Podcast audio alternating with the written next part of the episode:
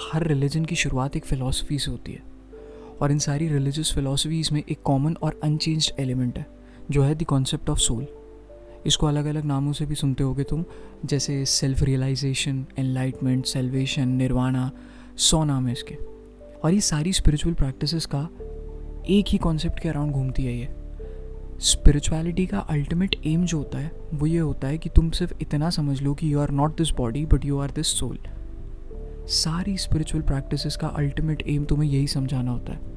ना तो question is कि जब एक ही एम है सब रिलीजन और स्पिरिचुअल प्रैक्टिसेस का तो इतने सारे रिलीजन और स्पिरिचुअल मेथड्स क्यों हैं?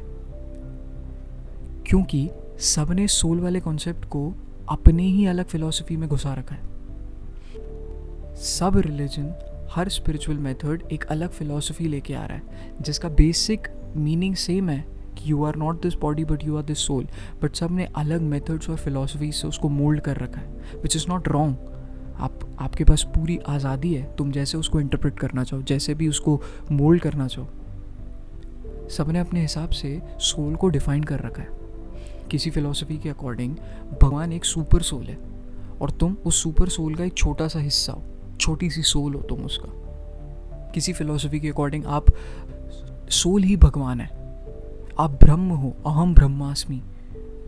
और ऐसी हज़ारों फिलोसफीज़ हैं जो एक दूसरे से कॉन्ट्राडिक्ट करती रहती हैं। और जो एक दूसरे से कॉन्ट्राडिक्ट नहीं करती कोई फिलोसफीज़ वो एक दूसरे में मर्ज हो जाती है। और इसी मर्जर से एक बड़ा सा सेक्ट निकलता है तुम्हारे सामने। ये सेक्ट रिलीजियस सेक्ट हो सकते हैं। ये वो सेक्ट होता है जो सेम फिलोसफी पे बिलीव करता है। अब जब ऐसी स्पिरिचुअल सोल्स या स्पिरिचुअल लीडर्स या मिस्टिक्स आते हैं अपना अपना मेथड लिखते हैं, अब वो लोग देखते हैं, सुनते हैं, समझते हैं और वो लोग को अगर सही लगता है तो वो लोग फॉलो करते हैं उसको। और वहाँ से एक, जब बहुत सारे लोग एक ही तरह की फ़िलासफ़ी को फॉलो करते हैं, एक ही स्पिरिचुअल मेथड्स को फॉलो करते हैं तो वहाँ से एक ग्रुप बन जाता है जो सिमिलर फ़िलासफ़ीज़ और मेथड्स पे ऑपरेट कर रहा है। और ये प्रैक्टिस उनका रिलीजन बन जाता है। और यहाँ से एक कल्चर शुरुआत होता है। इन्हीं रिलीजियस प्रैक्टिस से एक पूरा अपने आप में कल्चर इवॉल्व होता है।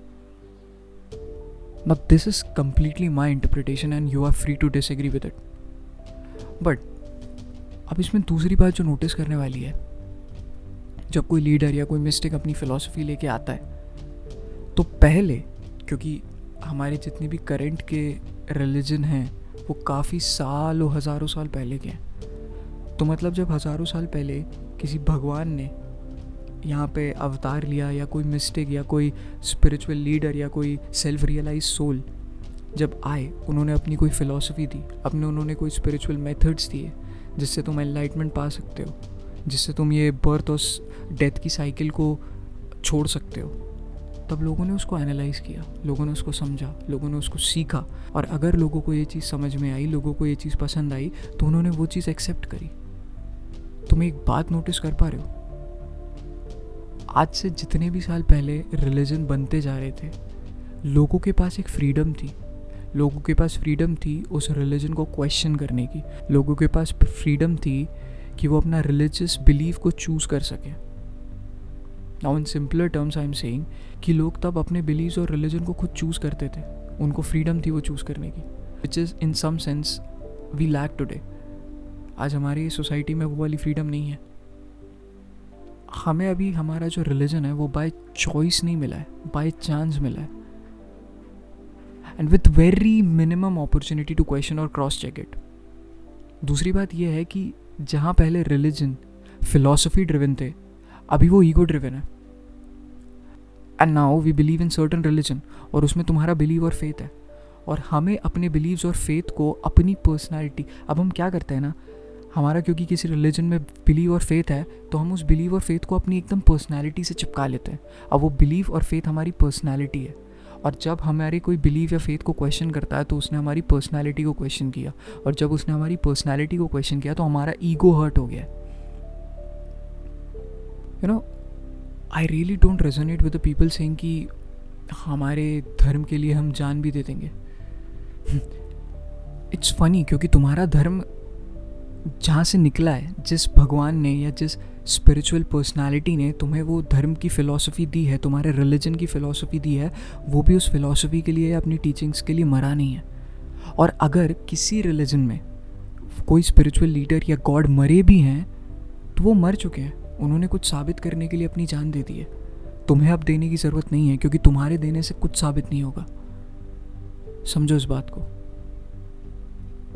मरना is not a good word by the way ऐसी बड़ी पर्सनालिटीज़ के लिए। मरना इज़ ये अमर होते हैं, ये मरते नहीं हैं। और जब लोग बोलते हैं कि अपने धर्म को बचाने के लिए हम जान भी दे देंगे एंड ऑल दैट तुमको जान देने की ज़रूरत नहीं है रिलीजन को बचाने के लिए मेरे भाई। क्योंकि रिलीजन हमारे कल्चर में इतनी डीपली रूटेड है कि तुम चाह के भी उसको नहीं मिटा सकते। एक बात समझो, एक फिलॉसफी दूसरी फिलॉसफी को नहीं मिटा सकती। बहुत से बहुत एक फिलॉसफी दूसरी फिलॉसफी को कॉन्ट्राडिक्ट करेगी बट उसको चाहे अनचाहे भी को एग्जिस्ट करना पड़ेगा। लेकिन मिटा नहीं सकते। तुम्हें कोई उससे बेटर सूटेड या बेटर एक्सेप्टेड फिलॉसफी चाहिए जो पुरानी फिलॉसफी को भी मिटा दे। और फिर भी आप उसको पूरी तरीके से नहीं मिटा सकते। और दूसरी बात, ऐसी फ़िलासफ़ी मुझे नहीं लगता आज के टाइम में कोई ला सकता है। और अगर वो लेके भी आया तो वो एक्सेप्ट होगी नहीं मेरे भाई क्योंकि हम अटैच हो चुके हैं हमारी फ़िलासफ़ीज से हमारे रिलीजन से। तो ये जो रिलीजन के नाम पे तुम सिर्फ़ लड़ाई कर रहे हो या ये जो ईगो वॉर कर रहे हो ना इसको बंद करो। और तुम्हें पता है इसी सेंटिमेंटल वॉर का फ़ायदा उठा रहे हैं ये पावर के भूखे politicians now religion is no more about spiritual philosophy, it's more about political ideology. और शायद ये भी एक रीज़न है जिसकी वजह से तुम्हारा जो सनातन धर्म था, वो हिंदू धर्म बन गया। We were Hindi speaking people living near Sindhu which gave us the name Hindu and these politicians without completely knowing this fact these ideologies these practice publicize this word Hindu Hindu Hindu we were not Hindu हम लोग सनातन धर्म follow करते थे। हम लोग वो लोग थे जिनने वर्ण आश्रम धर्म को फॉलो किया है। हिंदू वॉज़ नेवर धर्म। हमारे किसी भी पुराणों में हिंदू शब्द का मेंशन तक नहीं है।